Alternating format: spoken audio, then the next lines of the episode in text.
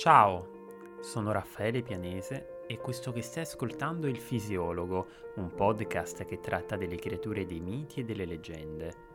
I racconti antichi sono spesso popolati di protagonisti e comparse che poco o nulla hanno di umano, figure così affascinanti da non conoscere mai tramonto.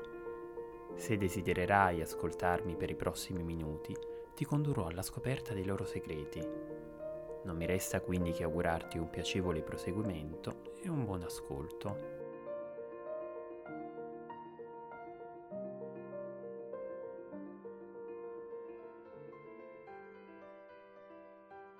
Nel saggio Morfologia della fiaba, redatto dal folclorista russo Vladimir Prop, sono approfonditi punti chiave che collegano tutte le narrazioni fiabesche accanto alle funzioni collegate a ciascun personaggio e quindi alle azioni che essi compiono, le quali determinano la progressione della storia, sono esaminati anche i ruoli archetipi che i protagonisti rivestono, oltre ai momenti in cui questi fanno la loro apparizione.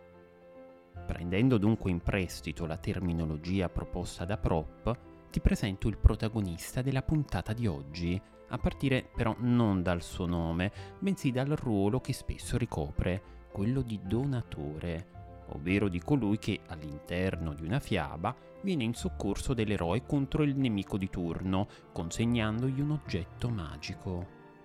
E in effetti, all'interno di numerose fiabe originarie dell'Europa dell'Est, la strega Baba Yaga fornisce sovente all'eroe gli strumenti necessari alla buona riuscita di una missione talune volte gli consegna un cavallo o un grande uccello da usare come fidata cavalcatura. Talaltre lo equipaggia delle armi necessarie a fronteggiare i pericoli disseminati lungo il cammino. Non mancano poi occasioni in cui gli indichi addirittura la strada da seguire o ancora che gli fornisca preziosi consigli per ritrovare una persona scomparsa. In verità, nel corpus di racconti in cui fa la sua apparizione, Baba Yaga si rivela una figura ben più sfaccettata di quella che ti ho appena descritto, simile sotto questo aspetto ad Anansi, il dio ragno del folklore di alcuni paesi dell'Africa occidentale di cui ti ho parlato nel precedente episodio. La definirei quasi ossimorica, dai forti contrasti, dal momento che è collegata a concetti tra di loro antitetici, vita e morte, distruzione e rinascita, malvagità e misericordia. In alcune fiabe, ad esempio, viene tratteggiata come una pericolosa cannibale, mentre in altre mette in mostra le virtù tipiche di una locandiera, generosa e ben disposta a soccorrere chi è in difficoltà. Una donna quindi che regala minacce, ma che al contempo dispensa anche ricompense, come in quella fiaba in cui ad esempio donò a un eroe un tappeto magico in grado di volare.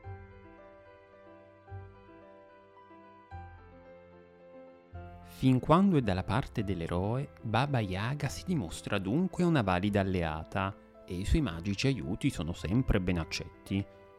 Al contrario, allorché ricopre il ruolo di cattiva, per sfuggire alle sue grinfie malefiche, l'eroe del racconto dovrà allontanarsi dalla strega il più in fretta possibile e lo farà facendo affidamento non solo sull'agilità delle sue gambe, ma anche su degli oggetti in apparenza ordinari.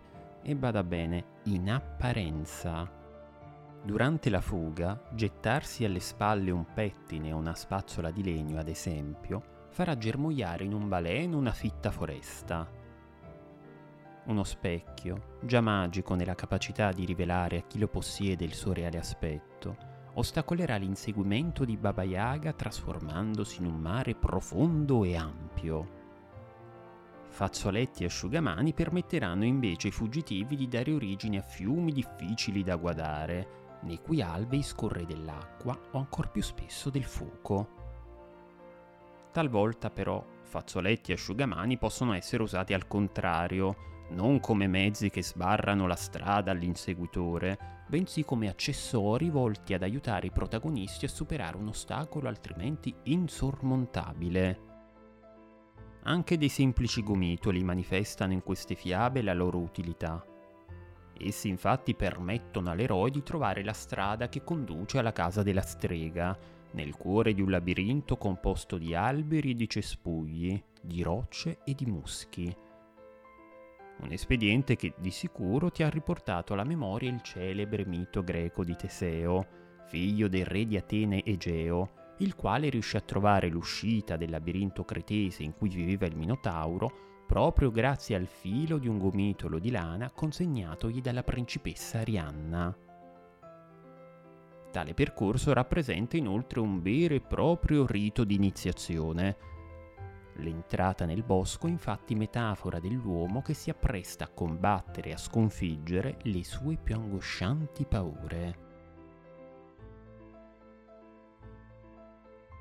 E a proposito di casa, non immaginare che Baba Yaga risiede in una dimora come tante altre pensa che le fondamenta della sua abitazione non poggiano neanche a terra. Esse sono infatti sostenute da delle zampe di pollo. Alcuni studiosi ritengono che tali arti evidenzino lo stretto legame che intercorre tra la strega e gli uccelli. In molte fiabe, in vero, Baba Yaga è accompagnata da stormi di aquile, di cigni e di oche, i quali, oltre a dimostrarsi degli spietati cacciatori, ricoprono anche il ruolo di psicopompi, ovvero di creature che accompagnano l'anima di un defunto nel suo viaggio verso l'aldilà.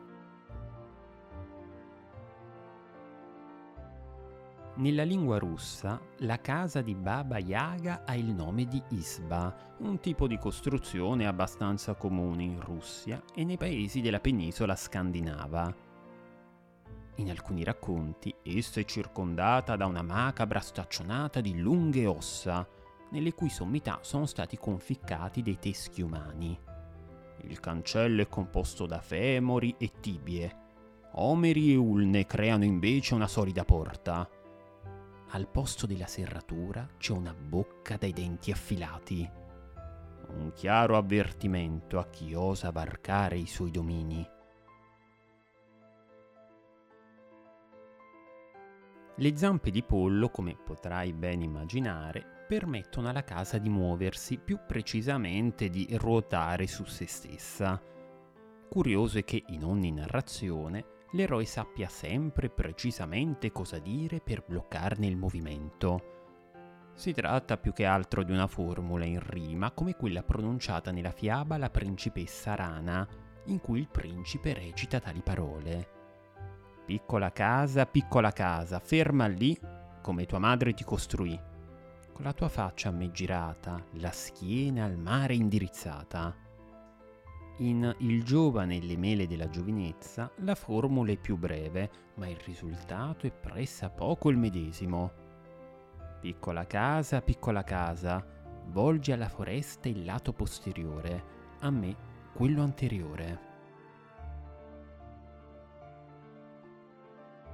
Nonostante conduca di solito una vita solitaria all'interno della sua abitazione, in alcuni racconti Baba Yaga è accompagnata da un nutrito gruppo di aiutanti. Ad esempio, nella fiaba intitolata Vasilisa la Bella, la strega ha sotto il suo comando ben tre cavalieri. Il primo, bianco come la neve appena sfiorata dal chiarore del mattino, seduto su un cavallo dal manto candido, simboleggia le prime luci dell'alba.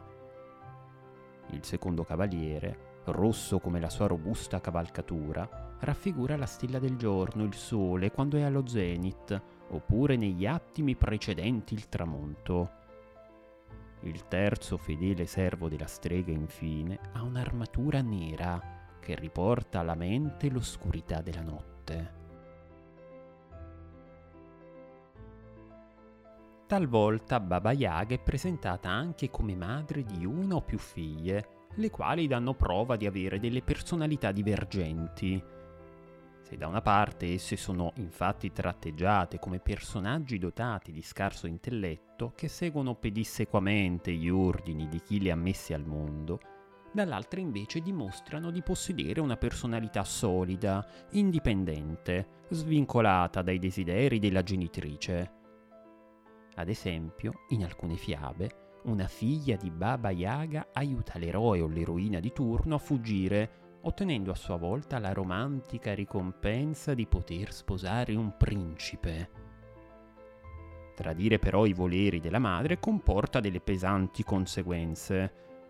Nonostante il legame di sangue, dopo un simile sacrilego atto, Baba Yaga considera la sua progenie alla stregua di un nemico, pronto per essere catturato e da ultimo divorato.